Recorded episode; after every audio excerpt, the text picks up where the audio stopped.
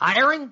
With ziprecruiter.com, you can post your job to 100 plus job sites, including social media networks like Facebook and Twitter, all with a single click. Try it for free right now at ziprecruiter.com slash pick. That's ziprecruiter.com slash pick.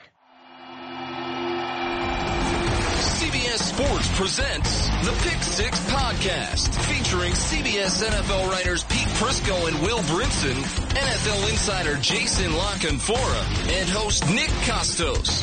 You want NFL talk? We've got NFL talk.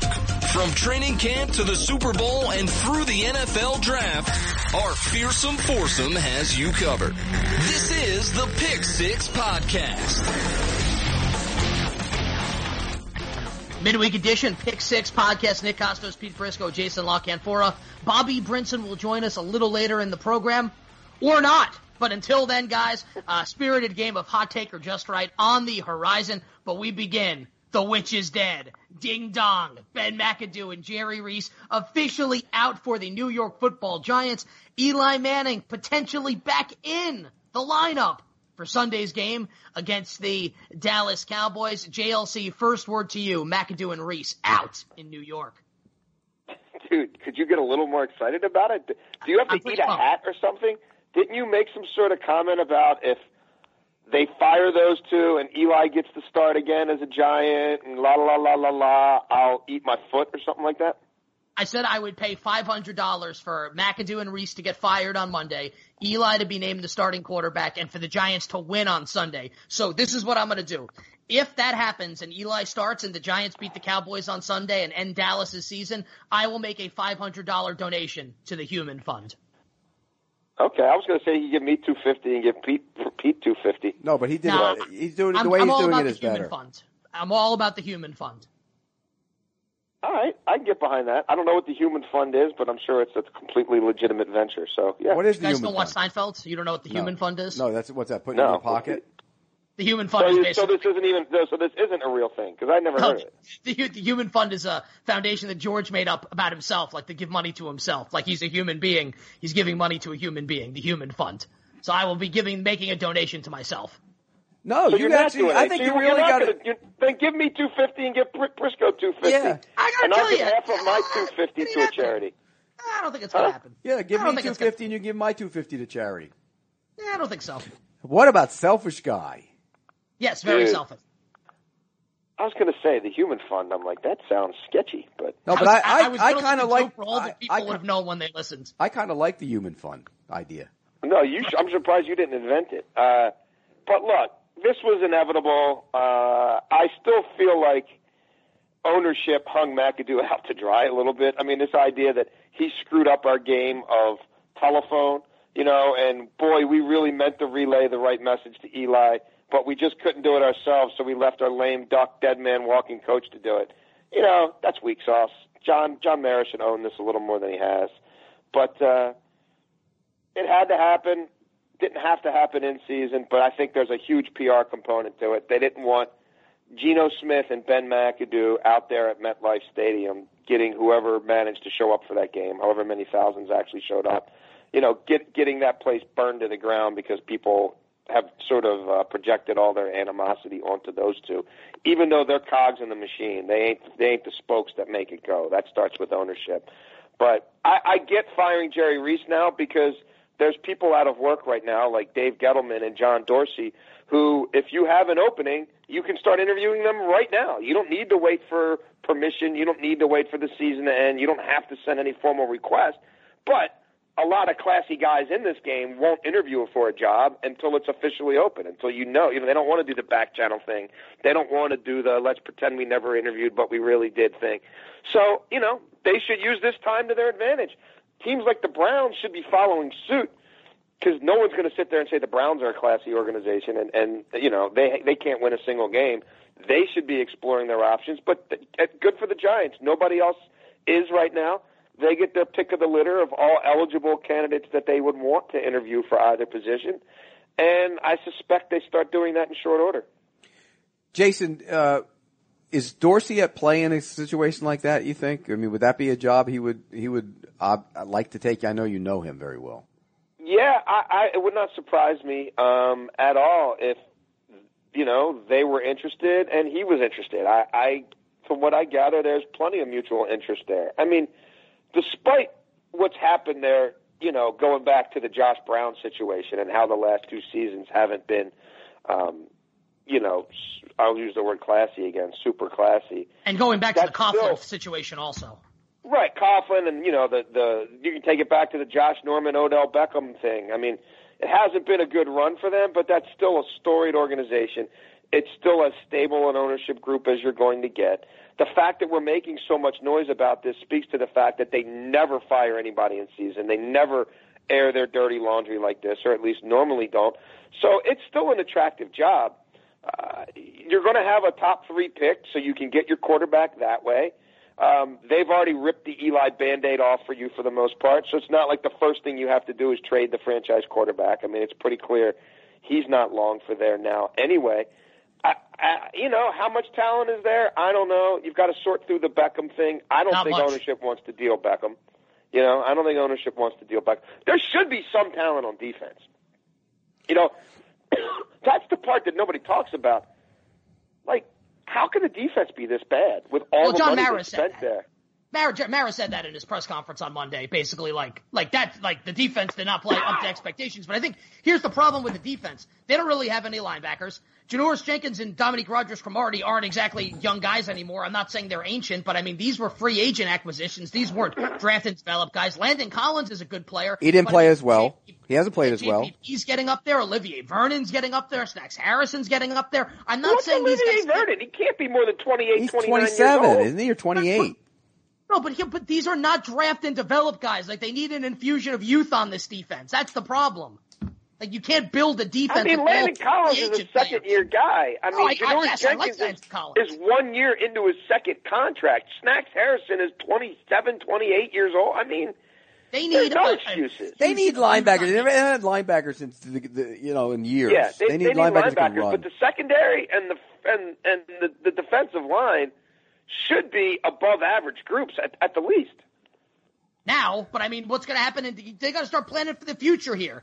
They need infusion of youth, youthful talent, especially on the defense, on both sides of the ball. I think this roster stinks. I mean, I said it before the season, and and the notion of potentially trading Odell Beckham is insane. He is so far and away the best player on this team, and if Beckham were healthy, McAdoo might still have a job right now. That's how good Odell Beckham. You know, That's trade Odell scary. Beckham That's Jr. scary. and give me Then. a break. then, then, then the best thing to happen was uh, not having Beckham because McAdoo was a disaster.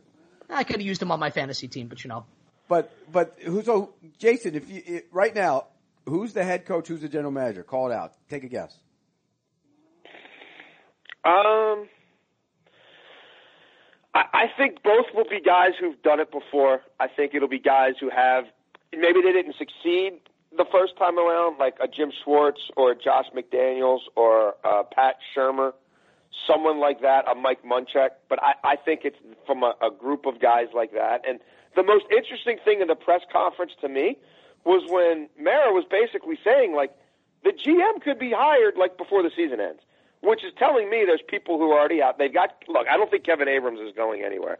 I think Kevin Abrams is going to stay there and run the office and run the cap and run the uh, negotiating part of things. Will Mark and Ross be stay involved there? in decision makings.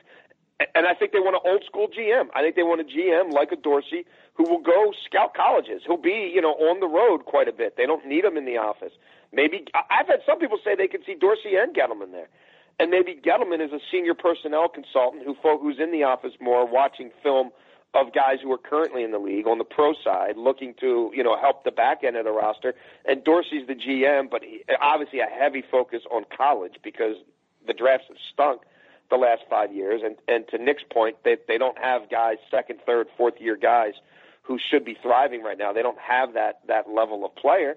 And then I think the coach could be one of those guys that that I mentioned, somebody who's corporate enough, somebody who's done it before, um, somebody who would have the right people vouching for them. You know, Belichick would be vouching for Schwartz and uh, and uh, McDaniel's. Um, and I think I don't think you can overlook the job that Pat Shurmur's done. And he got a raw deal in Cleveland too. I mean, let's face it, he was at the end of the Lerner thing, and then he's a lame duck coach, and the new owner takes over Haslam in October, and then Haslam was going to fire him, and everybody else who Holmgren brought in. I, I, you know, I'm interested to see what Shurmur could do in a class organization.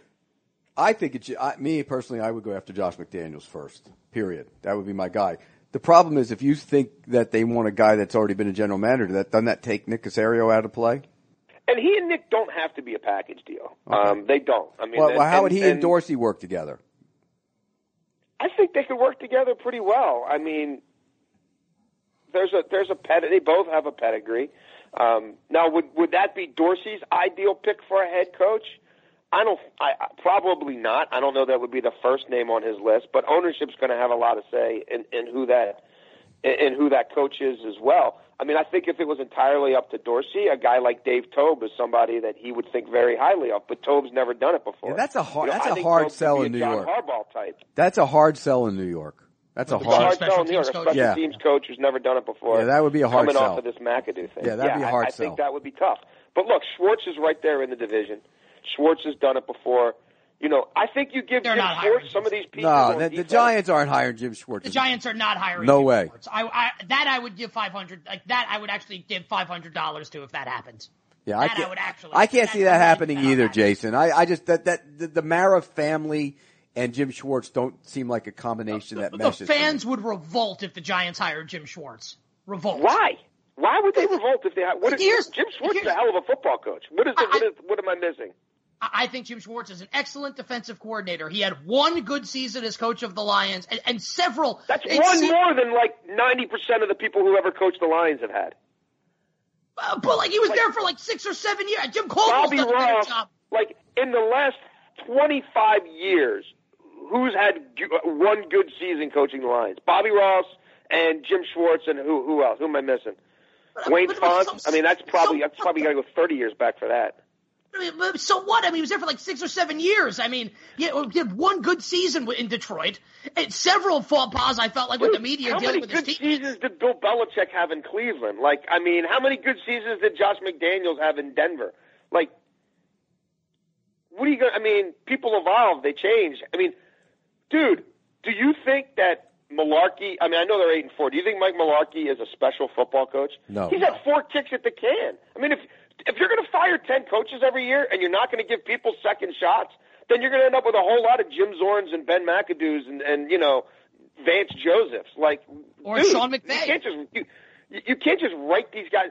You you can't just write them off because the first time didn't go so well or there were some issues or whatever. Like, you gotta you gotta you gotta get football coaches from somewhere. Pete on on uh, this Giant situation and Jim Schwartz potentially. I You don't. I don't. I don't think that meshes to me. I just don't. I, knowing Jim, look, I think I'm with Jason. I think Jim's a good coach. I really think he's a great defensive coordinator. But um, I, I just can't see the Giants hiring that. I, I just don't. I, I, you know, What about Munchak? Munchak to me is an off the radar guy, but somebody I think Mike who Munchak's a hell of a coach. I think would make sense. There. I, I think Mike Munchak is a hell of a coach and would be a, a good hire. But I, I think, I think He's an McDan- O line coach, though, I know. right? He, I, I, I think he's going to get another crack at this. I think McDaniel. Dude, they need an O. Look what he's done with the Steelers O line. Oh, I mean, I he's a tell head you. coach. They, they hire Munchak as an offensive line coach. I'm all in. I don't know about Munchak as a head coach. Well, okay. Usually in this situation, teams go from one side of the ball to the other. Don't you I've had people tell me that they don't know that that that McDaniel's would be their cup of tea. To me, Josh McDaniels is the best head coaching candidate out there, and I've been saying it for about three years. So I'm with you there. I just don't know with that interview process and everything else. I, I don't know. I hope it's a fit because I want to see Josh as a head coach again. I want to see Josh develop another quarterback. I want to see Josh, you know, put his system in place for somebody else. I'm just not And he sure can't that draft that, Tebow. That, that one lines up that way. right? He can't Yeah, draft and, and, you, Tebow. and you want to have personnel control to draft yeah, Tebow of course. this time. I, I'll tell you. I'll give you a name of guys that I keep hearing. Jason is Mike Vrabel's name.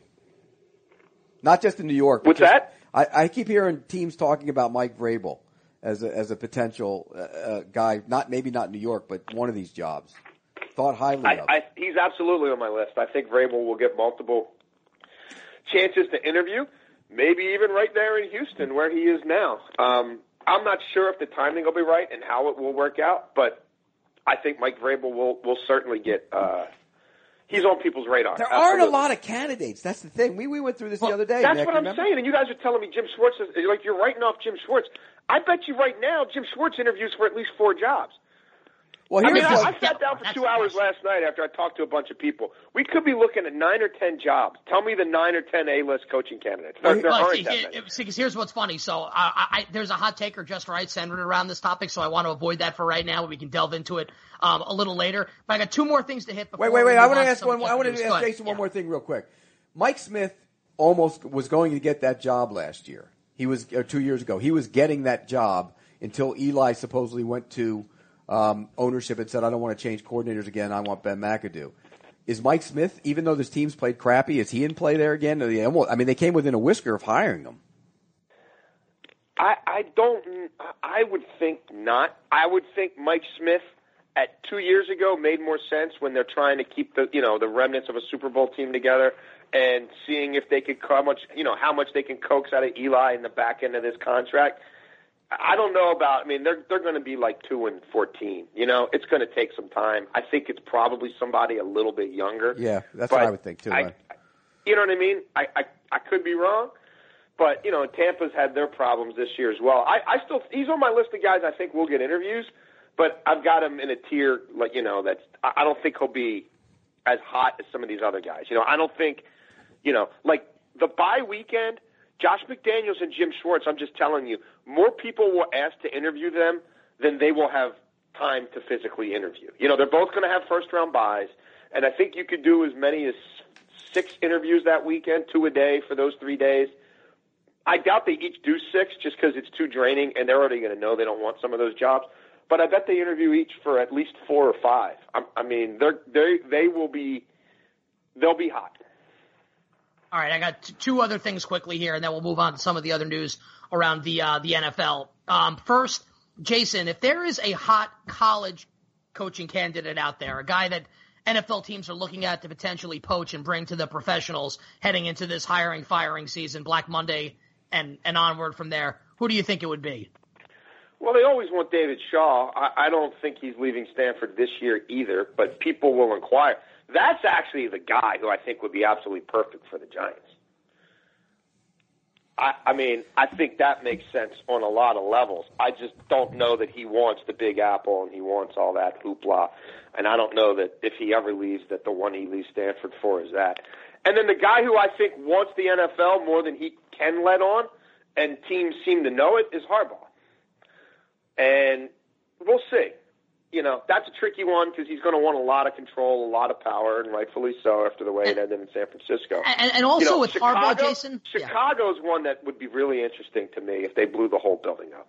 But like for Harbaugh though, and this is my thing with, with him, and I and I could I could be wrong. I always felt like he was going to come back to the NFL because of how it ended in San Francisco, losing to his brother in the Super Bowl.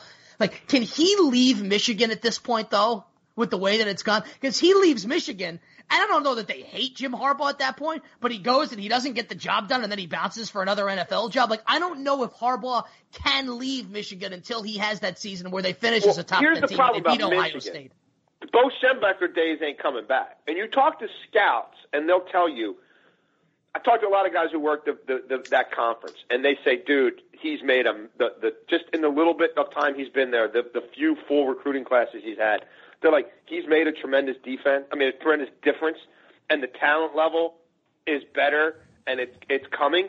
But people think he's going to win national championships there. You know, Vince Lombardi's not winning national. Like it's the deck is stacked against them, and it's Yeah, but he's not even beating You're Ohio. He's not even beating good teams. days. He's not even and that's what people teams. think he's going to do there. He's not going to be a magician.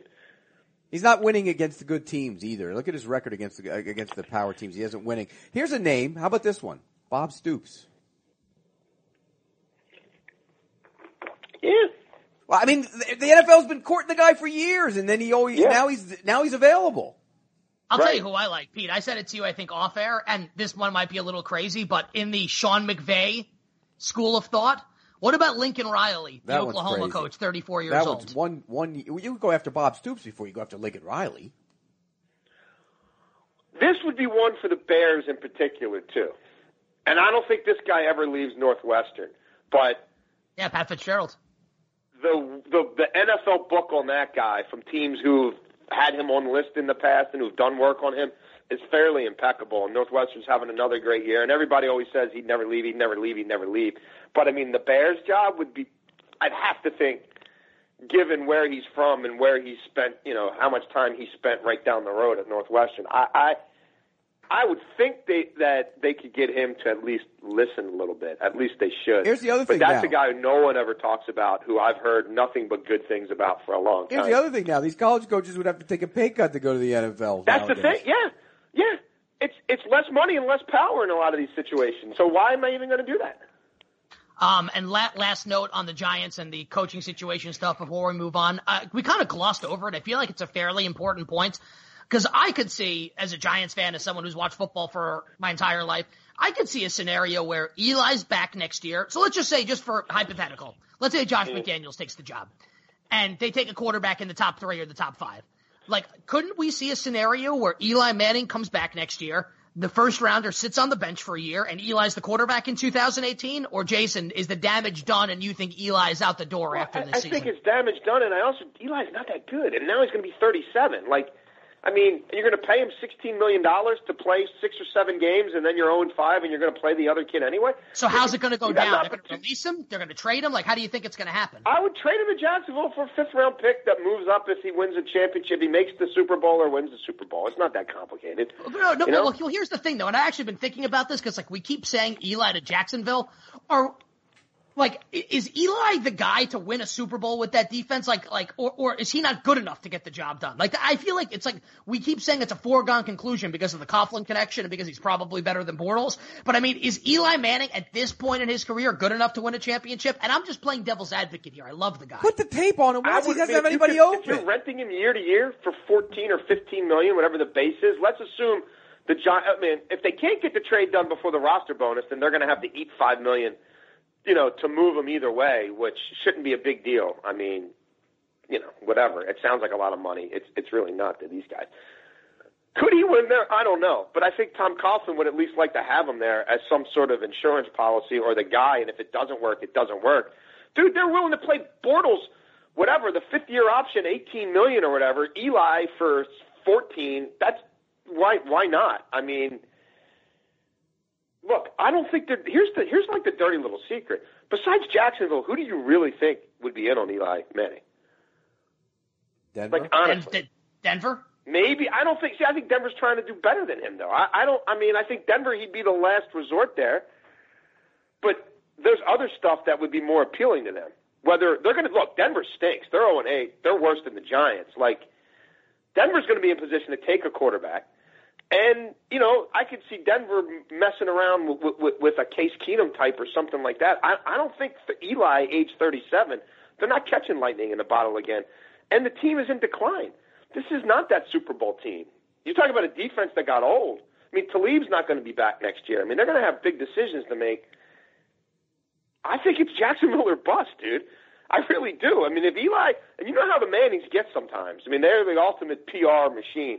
They better not overplay their hand here because other than Tom Coughlin, I don't see anybody out there who would give them anything at all for Eli Manning right now. Pete, what do you, how about, how about the Eli situation?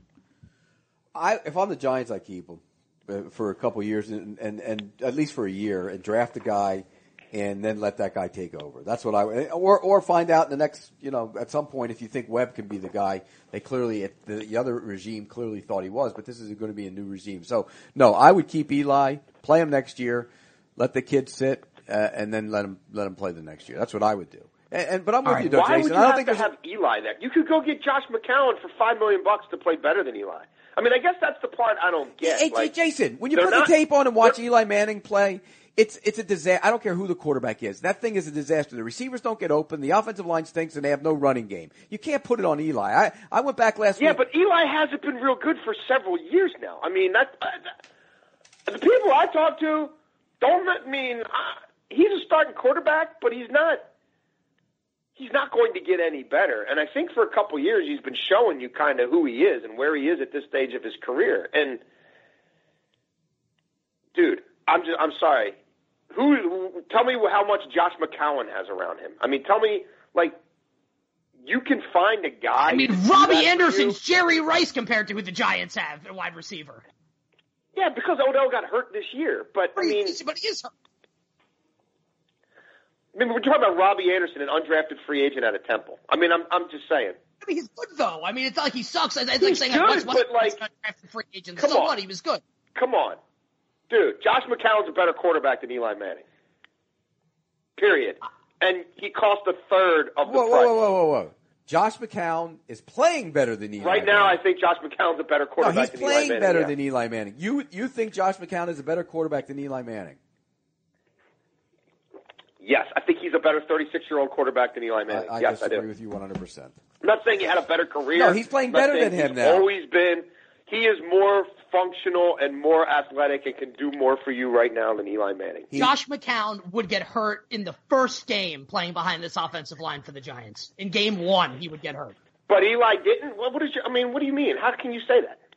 Because McCown's been, it's a mirror. What's happening right now is one of the great outliers. And I'm not trying to hate on Josh McCown, who by all accounts is one of the great guys. This is an outlier season for the guy. An outlier. Who's he ever Josh- played with? You got I mean, you got you. That argument goes both ways. He should have looked good for the Browns last year. I mean, Well, I mean, I mean, the guy- the guy's been around for 15 years. I mean, come on. and right, and he's a late bloomer, and he's a freak of nature. He can dunk a basketball like behind his back. The guy is. He's I'm, look. look, but- I'll take him over Eli Manning. Eight days. Give me, give me Josh McCown for six million plus two million in incentives. You could pay Eli eighteen a year all you want. You can have him. I'd rather go year to year with Josh McCown while I'm grooming a young quarterback. But he- I don't but need to the say Eli he's baggage. better than Eli Manning I don't need the, absurd. I don't, I don't need all the talk about when is it going to happen and you know is Eli a Hall of Famer? Isn't he? And I don't need all the sports talk fodder. A new regime coming in there. You don't need that hanging over you. But you can find a he's comparable better is quarterback for a lesser price. That's not what that's not what you're saying though. You said he was better. right now, Josh McCown is a better. No, I, he's I playing truly better. believe He's playing better. Josh McCown is a better quarterback than Eli Manning. That if you put Eli Manning with the. Jets, I don't think he does what Josh McCown's That's doing. stupidity. All right, so I before before I spontaneously combust, let's move on. But I, I did enjoy the conversation on the Giants, the coaching search, etc. Um, NFL get it right on the Gronk suspension. One game for the Macho Man Randy Savage elbow on Tre'Davious White on Sunday. Yes, they did. That was a dirty, filthy, ugly play. There's no place for that in the game. He should have been suspended. Uh, and I love what Jim Kelly said. By the way, did you see Jim Kelly ripping the Bills for doing nothing? I mean, Brown Yeah. is standing over the play and does nothing. I mean, Yeah. that's your teammate. You got to defend him in that situation, and, and nobody did anything. So, yes, the NFL got it right, Nick. Yes, it was a filthy play by Gronk who lost his mind, and a big giant F to the Bills for the way they reacted to it. I say they got it half right. You needed to give him two. We all know how the game's played. If you give him two, there's a good chance he's getting one. If you give him one and he's never had any of this before, and you know he's the worst thing he's done is you know partied too much and spiked the football too hard in terms of discipline, then he may get off with a fine. I mean, they know how it's done. I think they should have given him two, knowing the appeals officer then probably at least has him sit one week. I think Ah, you do oh, something oh, I was like gonna that, say, yeah. you deserve to watch from the stands for a week. So, so you, so you think that even if you like, like Gronk is going to appeal, you think that that the smart money is on Gronk missing Monday night's game in Miami next week, even with the appeal. No, I'm not saying that at all. I'm saying I think they should have given him two to make Yeah, sure if, he sits one. if he plays, like that's bad. If he's a look, I've got him in a fantasy league in the playoffs. Look, I'd love to have Gronk, but he deserves to sit for a game. I think he does too. But again, if you look at the history of how this works, a lot of times when it's one and the guy's never had one before, and this is certainly more egregious than most in terms of the incident itself, but the way it's often done, the way it comes out in the wash, I'll bet you any of amount of money this being one. a fine and not a. I'll bet you. I'll bet you lunch uh, first day at the Super Bowl that this one's not overturned. I'm not Look, saying it will be. I'm just saying Why? I would have liked to seen them give him two. Because- I think you really because send a if it- message because there if it gets overturned when you give him two that you're going to sit no matter what. I'm not going to leave it in the hands of James Thrash or whoever, even though technically they are. Because if it gets overturned, it looks like you're doing a favor for one of the favorite sons of the league. Uh, yeah, but the, it, it may look that way, but that's not. They're not gonna- The appeals officers are paid by both sides. They're paid equally by the PA and the NFL, and they have no ties to the Patriots. So they may just decide that for because this is how it's always worked out, that they're not willing to set this precedent. That the guy is, you know, flat out suspended on appeal, and maybe they lower it. I, I mean, It, it, he will serve a game suspension. I've seen guaranteed. Brandon Meriweather do things that were every bit as egregious as this and get away with it. So Uh, Meriweather gonna tell did it it's, in the context- impossible that Gronk does. in the context of the game, kind of, but this was premeditated to going running across the field on the sideline and bla- blasting a guy with a forearm. No, that no, this is he's getting a game. If So give him two. what, but he's going to serve a game. This thing's what's the difference? I hope. I hope. I I hope. I hope. Now, before we get to Monday Night Football between the Steelers and Bengals, I want you to find out today why ZipRecruiter has been used by growing businesses of all sizes and industries to find the most qualified job candidates with immediate results. Right now, our listeners can post jobs on ZipRecruiter for free. That's right, free. All you gotta do is go to ziprecruiter.com slash pick. That's ziprecruiter.com slash pick. Because here's the deal, right? You're in need of talent for your business, but you don't have a ton of time to make these hires. You can't wade through a huge stack of poorly written resumes that are eight pages long to find that perfect hire. You need the right tools. You need smarter tools. With ZipRecruiter, you can post your job to over 100 of the web's leading job boards with just one click. You can rest easy knowing your job is being seen by the right candidates. Not all candidates, but the right candidates. Then ZipRecruiter is going to put its smart matching technology to work. It's going to actively notify qualified candidates about your job within minutes, minutes of posting, not hours, not days, minutes. And you're going to receive the best possible matches. And that's why ZipRecruiter is different. Unlike the other hiring sites, ZipRecruiter doesn't depend on the right candidates finding you. Why?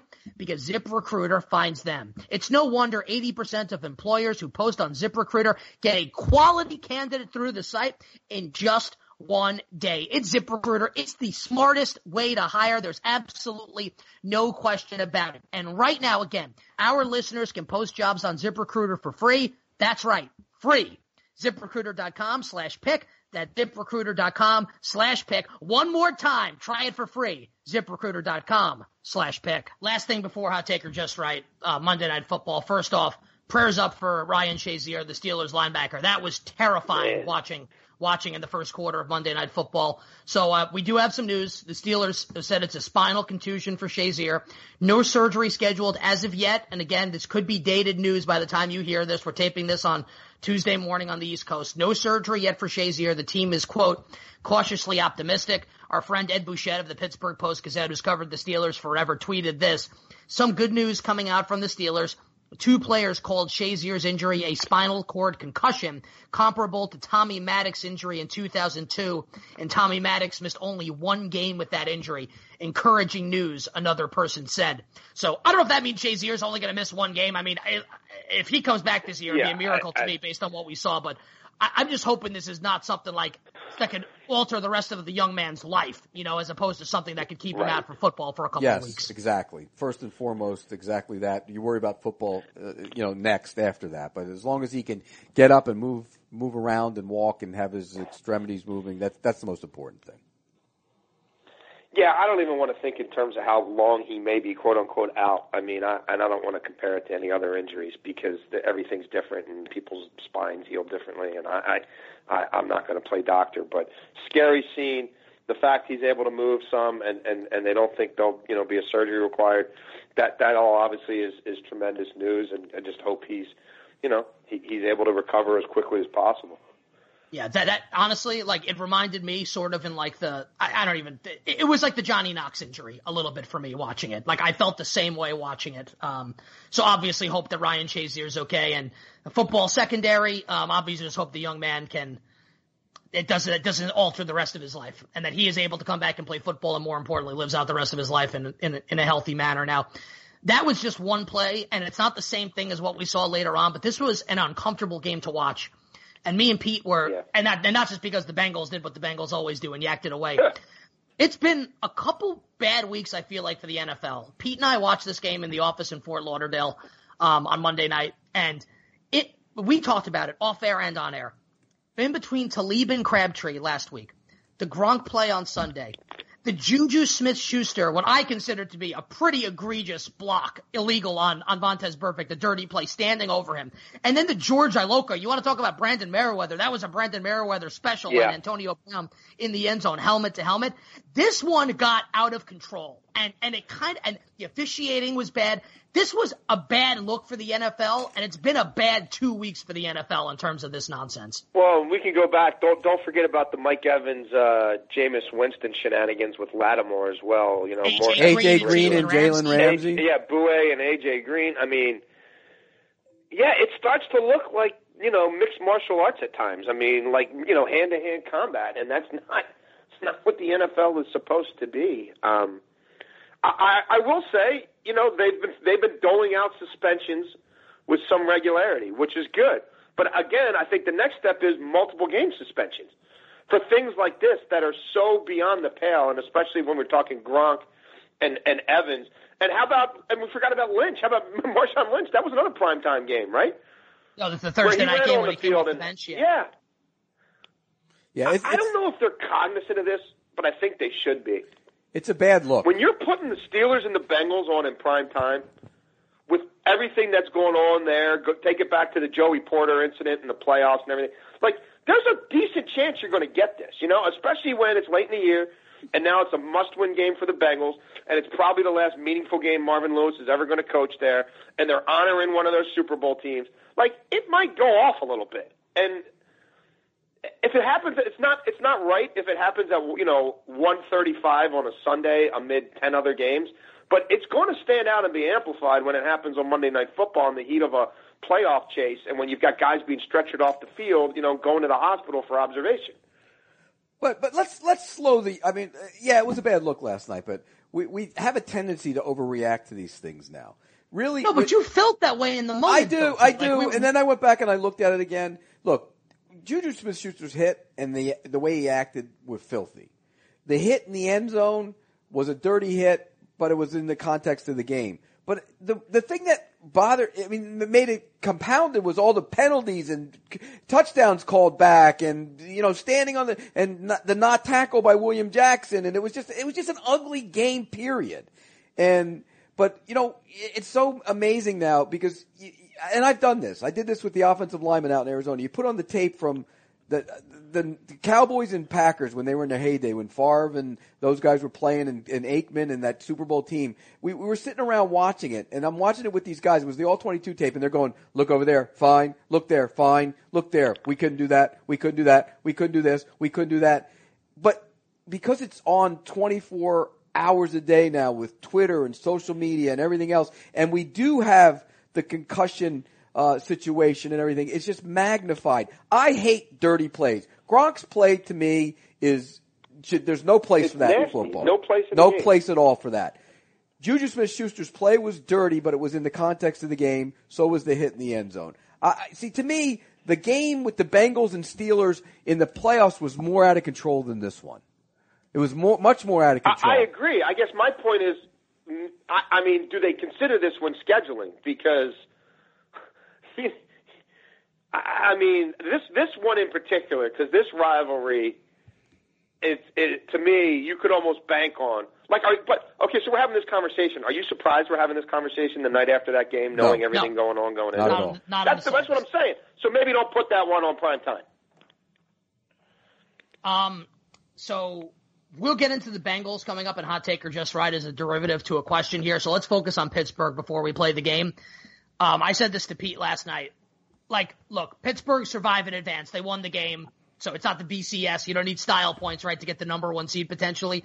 But week 15, that game's coming up. Patriots at Steelers. Even in victory and even in comeback fashion, that win did little to inspire confidence, at least in me, that when it comes down to it, whether it's December or January, the Steelers are going to be able to beat Belichick, Brady, and the Patriots. How do you guys feel about that? Go ahead, Pete. I, I don't think they can beat the Patriots. Uh, look, look at the history. You look at the history of that uh, of that series. They can't beat the Patriots. Think about it. I mean, Tom Brady has owned the Steelers. What what's to lead you to believe that something will change all of a sudden? I, I don't I don't see it happening. Look, the Steelers every week we think they're going to get going, right? And every week or the next week after they, looks like they are, they have a game like last night where they stammer through it and struggle and then somehow find a way. But I don't know how good the Steelers are. I really don't. I, I expected more, even though their record is ten and two. I expected more from them this year. I think we got to, you know, we got to recalibrate expectations. Like I was talking about Michigan, and they think it's going to be like Schembechler, and you know they're going to compete for a national title every year. Like we want the Steelers to look a certain way. A lot of us, I think probably all three of us, assumed that offense was going to look a certain way, and that they were going to have a record right around where they do, and they'd run away with the division, but they would do it a certain way. So they're not going to do it that way. But I mean, what's their freaking winning percentage? What are they nine and two? I mean, like they're they're. Two they have a chance to control their own destiny for the number one seed. Now, do I think that game matters in terms of they can never beat Brady and Foxborough? No, I don't think last night's game has really any bearing on it. I I think last night's game it just you know was indicative of what they are, which they played down to a bad team's level for most of the day. But what they can do that not many can do is then they find the next gear, and all they need is you know 18 or 20 minutes to still completely reverse the course of the game.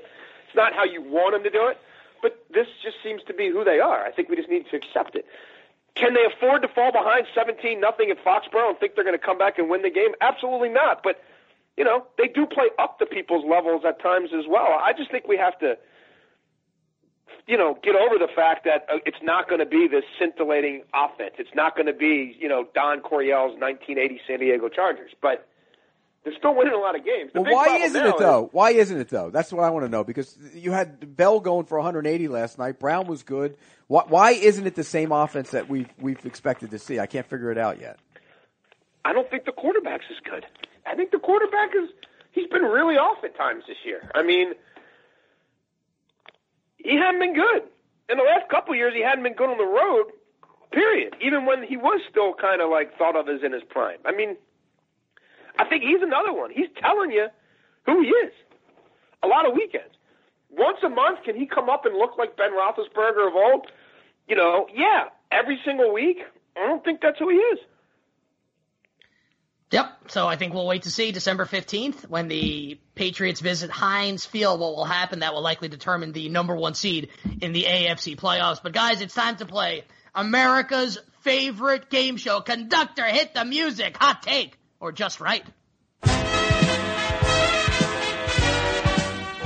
It's time for America's favorite game show, Hot Take or Just Right.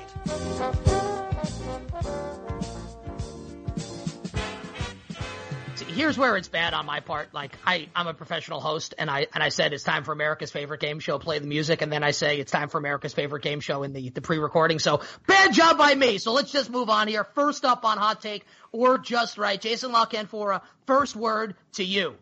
The Dallas Cowboys won last Thursday night, six and six, still in the playoff race in the NFC. Hot take or just right. The Dallas Cowboys will win out at the Giants, at the Raiders, get Zeke back for Seattle, and at Philly in Week 17, and will make the playoffs as a wild card team at 10 and 6. Hot take or just right? Hot take. I think we need to slow our roll. I mean, they beat a Washington team that pretty much gave that game away in the first half with Crowder fumbles and ridiculousness. Um, no, I don't buy them. They're still very flawed. Uh, Zeke or not, no, they're not running the table. That's not who they are. They're not going to the playoffs. And that's uh did, well, did Brinson even play this week? Did he, did he get around to sending in questions or no? Uh, I have not received any questions as of yet from Bobby B. So that he's so he's killed. Not only is he begging off, he's killed the most fun part about this podcast by not even submitting questions anymore. I mean, I can ask him. I, no. I, I, can G chat him right now and see if he can send some. Yeah, it's not. Nah, worth, no, believe no. him. It's more fun to give him crap about it. Yeah.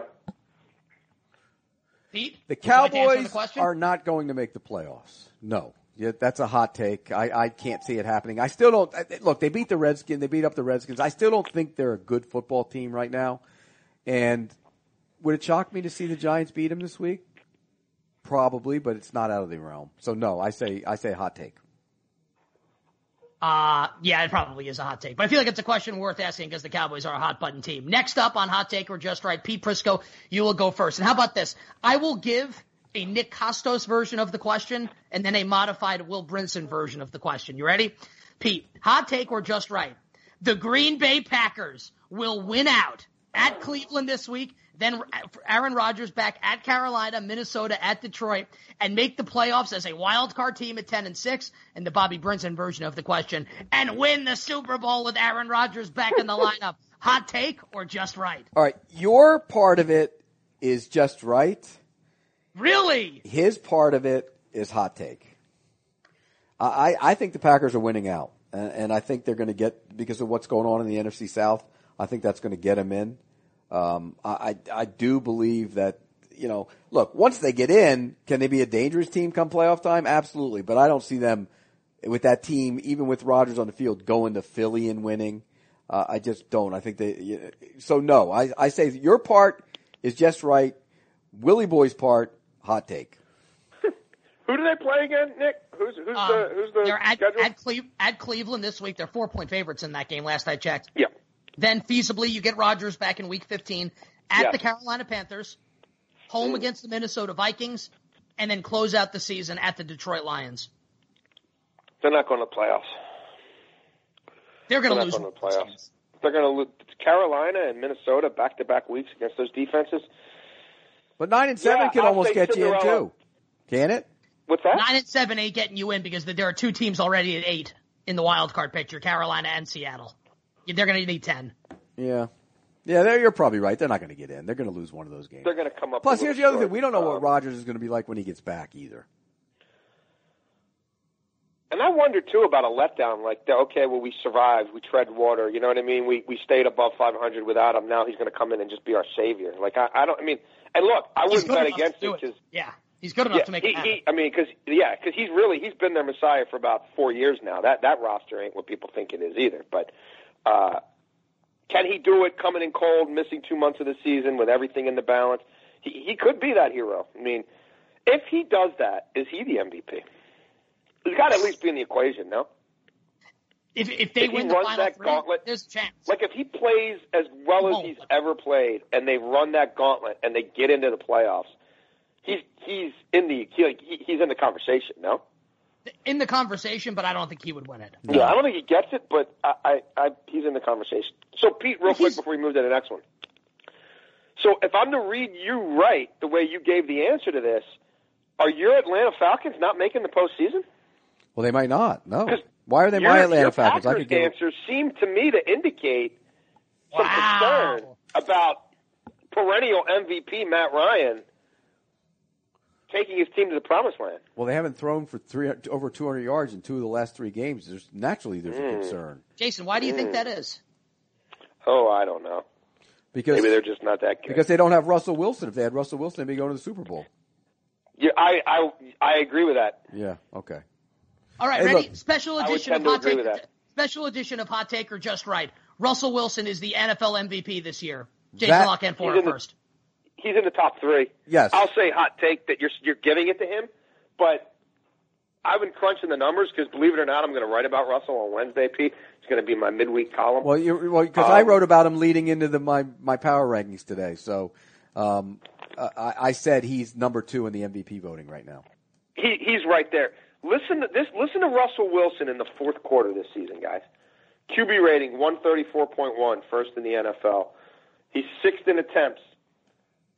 He's completing uh, 70% of his passes. That's second to only Brees.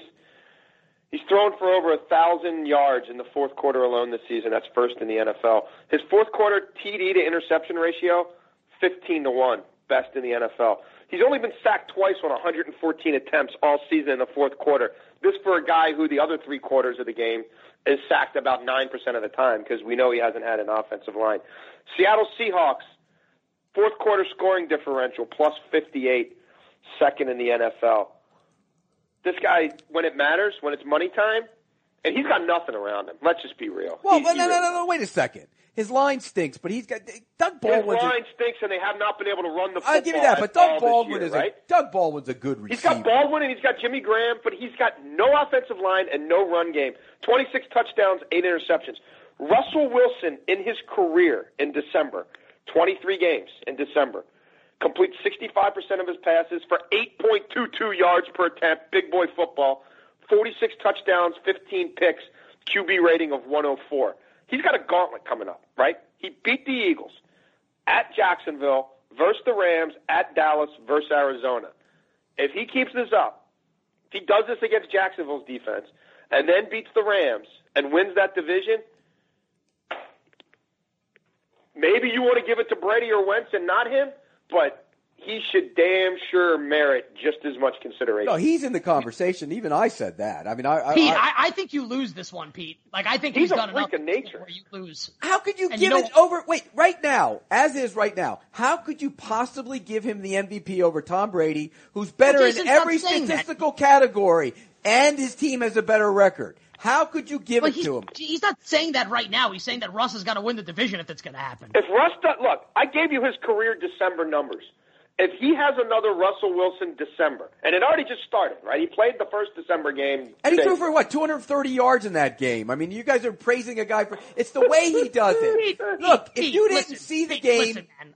Look, Come if you on, didn't dude. see like, the he game, was awesome in that game. We watched it. He was tremendous. right, but why Guy was he makes play after play after play when they need it. I mean, what? Come on, man. No, look, I gave him a lot of credit in that game. I put him number two. That's not good enough. Number two in the MVP voting. No, that's. I'm proud of you. You're starting to see the light. I'm just saying, if he has another Russell Wilson December, and they win that division, he may be it. I would still probably give it to Brady because I mean, know across he's been in the that board, system Brady's forever, and numbers are- coaches and continuity. He's 40 freaking years old. I mean, it is that is ridiculous. But Russell and Wentz, I mean, they're, they're all that's the three. Those three are, are that's it. I mean, that's the discussion. So, Pete, um, at this point now, December, year of our Lord, 2017, after the way this season has gone, you need to win one game to save your life in a hypothetical scenario. Is your quarterback Russell Wilson or Matt Ryan? Matt Ryan. That, I'm not wavering. Oh, you're such a fraud. Matt Ryan. I'm not wavering on You're that. such a fraud. Okay. I just, I just. Well, the guy I was this the is such a- MVP a year ago, by the way. Uh, yeah, All he can win one way. Russell Wilson can win ten different ways. Well, Russell right. Wilson Next up, does amazing things with his legs. I'm going to give you that, and he keeps his head up, so there's no denying that. He's the best. He might be the best since Fran Tarkenton at doing that. JLC, first crack on this one. Hot take or just right? The AFC South gonna looks like we'll send two teams to the playoffs, the Jaguars and Titans. Remains to be seen who will win the division and who will be the wild card team. Hot take or just right? Neither team will win a game in the postseason. I'll tell you who's definitely. Dude, the Tennessee Titans still have a negative scoring difference. They're bad. They are the worst eight and four team I've ever seen in my life. Every week I watch them, and I, I and you guys know I have never been high on them, and I'm like, at halftime I'm sitting there like, this, is I, it, they make me want to vomit on my shoes, and then they find a way to beat Indianapolis or beat Cleveland or you know survive whoever they want to you know because they don't play anybody, and I guess nobody does, but whatever. They're not winning a playoff game. Marcus Mariota, he's not. I used to say he's kind of plateaued. He's trending downward. I mean, their numbers look a little better because they had that BS 80-yard backdoor cover run, you know, from Henry at the end. They, they have every week they go into the half with like 100 yards passing. I mean, it's it's a joke. It's a joke. Delanie Walker will make two play. He'll, he'll turn two nothing plays into something to keep them alive against a really bad team. And for the other 58 minutes, that passing offense is hot garbage, and the defense is just so-so. They're not winning a game. Jacksonville's defense may be enough to, to win them a game, depending on what the matchup is. So I don't know. It's probably not totally hot takey because I think Jacksonville is much more legitimate than Tennessee. I mean, the Houston Texans have a better scoring differential than the Tennessee Titans, and the Texans are four and eight. No, that's because Think about they had that. those Deshaun Watson games, and they beat Tennessee 57-14 with Watson. So like, that has a lot to do with it. But your, your point is still valid. I think the Titans stink, so I'm 100% with you. Pete, hot take or just right? Neither AFC South team will win a game in January. That's um, probably just right. I mean, it's, it's going to be tough. Although it, it depends on Jacksonville's matchup. If Jacksonville's the five seed and they got to play the Chargers and out there, they're not beating the Chargers out there. If they play the Chiefs, they'll beat the Chiefs. So it just depends on the matchup. Uh, by the way, you mentioned Mariota. He's got ten touchdown passes and eight eight picks or seven. He's getting a pass, right? He- It's unreal. No one talks about it. He does not. I Correction, Mean, I'm 10 telling and you, 12. Watch the game last week. He had two throws to Delanie Walker, and the rest of the game was unwatchable. I'm Yeah. like, ten and twelve, by like the way, not Joe ten and seven. He's got worse stats than Bortles does. Ten, dude, Tennessee can't win that division. They Jacksonville and Tennessee play again, right? In Uh, week week 17, 17. in, in, in Yeah, the Music City. That, Jacksonville's got to win that division. If Tennessee ends up winning like 11 games and winning that division, I'll start looking up the I think they're going to lose this ever win a week at. Arizona. I think every week they're going to lose. Me too. And they pretty much, I mean, the Texans outplayed them. I mean, the Texans were the better team. They should have lost to the Colts a couple play. weeks ago. There was a big missed field goal. Yeah, they should have lost to the Colts. Savage threw a late pick. But if you if you if you watch that film, Tom Savage looks like twice the quarterback of Marcus I agree. I'm sorry. I agree. They should have lost to the Colts two weeks ago when Marlon Mack. They should. They were they were losing until a big busted play late in the second half, and then they do just enough to win. Which is, I mean, that's that's all fine and dandy. But let's not pretend they're developing that quarterback or they're doing some exotic smash mouth stuff that other people can't catch on to. I mean, they're they're they're winning games and, and Godspeed, but I don't buy what they're selling. I'm not even. All right, let's uh let's breeze through this here. We're almost at an hour, so we want to get out of here under 60 minutes. So final two, and for the AFC West fans, there's a lot going on in your division. We will hit you guys hot and heavy coming up on the picks pod coming up. We know we got the Raiders, the Chiefs, and the Chargers all tied atop the division. We did a lot on Sunday night on those three teams. Everyone likes the Chargers. We know the Chiefs are falling, and no one buys the Raiders. So AFC West fans, we will talk about your team coming up a little later this week when we make our picks for Week 14. But final two, hot take or just right. Let's try and breeze and get out of here in the next five minutes. Hot take or just right, Jason La Canfora. There will be at least eight head coaching vacancies following the conclusion of this season. And I've got all the teams that I think could potentially go that way, and I can read them off to you if you'd like. At least eight. As it stands today, the ones I think are definite: Tampa, Chicago, Indy, Denver, Cleveland, Cincinnati, and the Giants. So that's one, two, three, four, five, six, seven. Oh yeah, there's going to be eight. So that's seven right there. And then you've got Houston. You've got whatever Bruce decides in Arizona. Marvin, Um, there's usually one that comes out of nowhere. I think eight is a just right number to set the over under for coaching. Yeah, and I would take the over. I think it's going over. I, you know, it, Me it's going to be it's going to be Um, bad this year. qu- question for both of you guys here. I'm going to give you two names. You tell me if you think your gut reaction this coach stays or goes. And obviously it depends on what's going to happen the final four weeks here. But let's envision a scenario where the Cowboys finish seven and nine. Could Jason Garrett be on the way out in Dallas? Yes. Could he be? Possibly. I, I don't think so. I don't think that it'll go that route. Um, Jerry likes having him there. He's the path of least resistance. He doesn't put up any fights about anything. Jerry does whatever he wants to do, says whatever he wants to do, runs into the locker room whenever he wants to run in the locker room, storms the sidelines whenever he wants to storm the sidelines, picks fights in the media, picks fights with his players, talks about protest even though nobody on the team is protesting. And Jason Garrett doesn't say boo. He he knows what it's like to have a strong-willed coach there. He don't want that anymore. So what's he going to do? Go have a coaching search to hire somebody who he wants to act just like Jason Garrett acts? I, I mean, the, if they're having a tough year, the suspension thing's been hanging over him all year. I think Jerry's ire is much more directed at Park Avenue than it is, you know, what's going on in his training facility in Arlington or whatever. I, I um, no, I, I, I don't, I don't think Jason. I mean, I, I don't, I don't think Jason Garrett's in, No, I think you made, and I, I think you made some good points there, Jason. who's he going to hire? Pat Shurmur? You know what I mean? Like he's Yeah, not going to bring in Harbaugh or Gruden because he don't want that. So then, like Josh McDaniels isn't going there. Like just start doing the math. Like who's he going to hire? Jim Schwartz? Like eh, just roll with Jason Garrett. What's the difference? Like I, I, I just, you know, if there was a guy. Like everyone's always talked about Sean Payton, you know, and how they're close and everything, and Sean used to work. Yeah, well, Sean's winning a freaking division, so you know. What, now you want to go trade a, a first round pick for Sean Payton, you, you'll probably get Tom Benson's attention. But short of that, what's he going to do? and uh, and last pitcher? I one, mean, come on. last one, who I think is kind of intriguing, um, that we haven't not talked about yet. How about Jay Gruden if things go south the last four games of the season with the Redskins? I mean, if they totally fall apart, I mean, I I, I could see a case maybe, the injuries, but the injuries will do will keep them. Uh, all, they, all those and, injuries. and they've been competitive, you know, Yeah. by and large. And look, he, his his the big question about Jay Gruden is. Is this offense sustainable with all the cogs they lost and with McVay leaving the building? Yeah, it's been sustainable. And the defense, when they've had any sort of a fighting chance talent wise because of injuries, has been better than I thought it was going to be. So, you know, they fired their GM. They've had a lot of turmoil there. It was a year of transition.